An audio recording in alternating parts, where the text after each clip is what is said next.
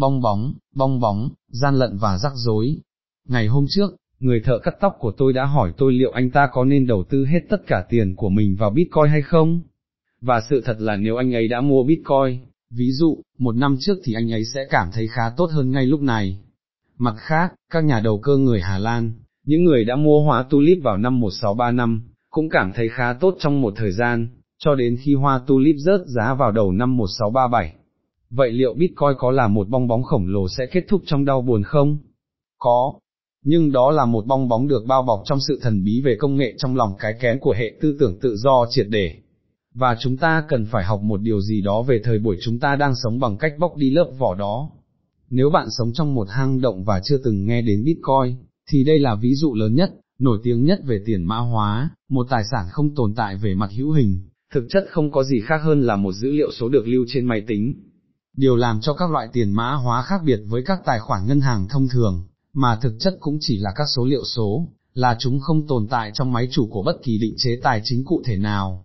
Thay vào đó, sự tồn tại của Bitcoin được ghi lại bằng các dữ liệu được phân phối ở nhiều nơi, và quyền sở hữu của bạn không được xác minh bằng cách chứng minh, và từ đó tiết lộ danh tính của bạn.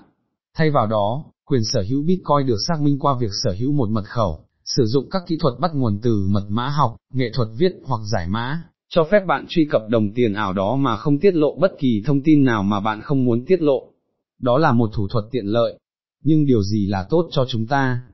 Về nguyên tắc, bạn có thể sử dụng Bitcoin để thanh toán mọi thứ bằng điện tử.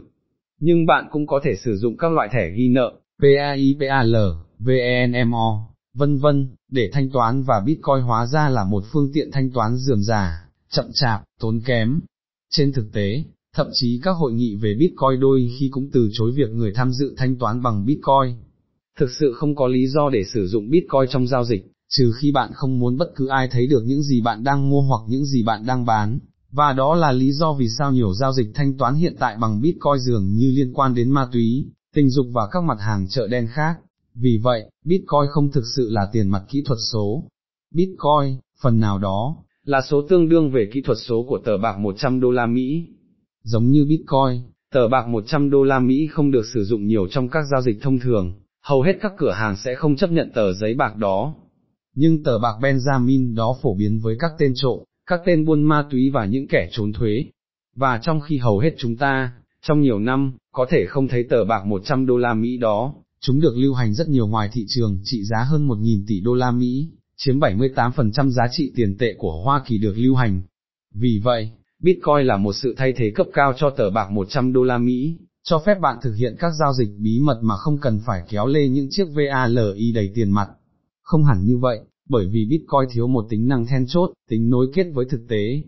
Mặc dù đồng $1 hiện đại là đồng tiền pháp định, không được bất kỳ tài sản nào khác bảo chứng, chẳng hạn như vàng, nhưng giá trị của nó được bảo chứng bởi thực tế là chính phủ Hoa Kỳ chấp nhận nó, trên thực tế là yêu cầu sử dụng nó để thanh toán thuế. Sức mua của nó cũng ổn định bởi Cục Dự trữ Liên bang, sẽ làm giảm nguồn cung $nếu tỷ lệ lạm phát quá cao, và sẽ làm tăng nguồn cung đó để ngăn ngừa tình trạng giảm phát.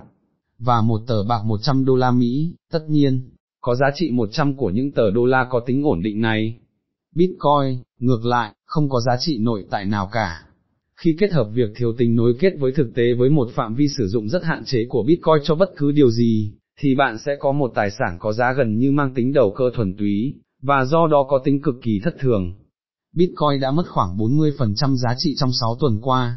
Nếu Bitcoin là một đồng tiền thực tế, thì điều đó sẽ tương đương với mức lạm phát khoảng 8.000% hàng năm.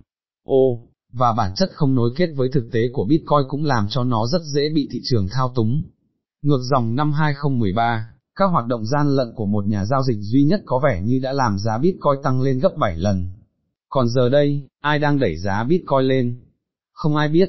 Một số nhà quan sát cho rằng Bắc Triều Tiên có thể có liên quan. Nhưng còn việc những ai đã mua Bitcoin sớm đã kiếm được rất nhiều tiền thì sao? Vâng, những người đã đầu tư cùng với Ben Nimmo cũng đã kiếm được rất nhiều tiền, hoặc ít nhất có vẻ như vậy, trong một thời gian dài. Như Robert Shiller, chuyên gia hàng đầu về các hiện tượng bong bóng trên thế giới, đã chỉ ra rằng các bong bóng tài sản giống như các kế hoạch Ponzi tự phát. Các nhà đầu tư ban đầu vào một bong bóng kiếm rất nhiều tiền khi các nhà đầu tư mới nhảy vào, và các khoản lợi nhuận đó càng thu hút nhiều người nhảy vào hơn.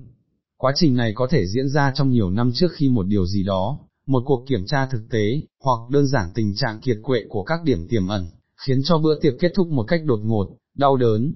Khi nói đến tiền mã hóa, có một nhân tố bổ sung, đó là một hiện tượng bong bóng, nhưng đó cũng là một thứ sùng bái, mà người thụ giáo được nói về những ý nghĩ hoang tưởng về những chính phủ xấu xa đang ăn cắp toàn bộ tiền của họ, trái với các tin tặc cá thể, những kẻ đã đánh cắp một tỷ lệ đáng kể những thẻ bảo mật hiện có của tiền mã hóa.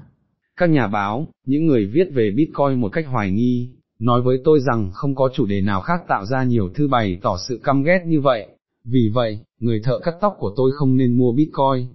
Điều này sẽ kết thúc một cách tồi tệ, và điều này càng kết thúc sớm thì càng tốt,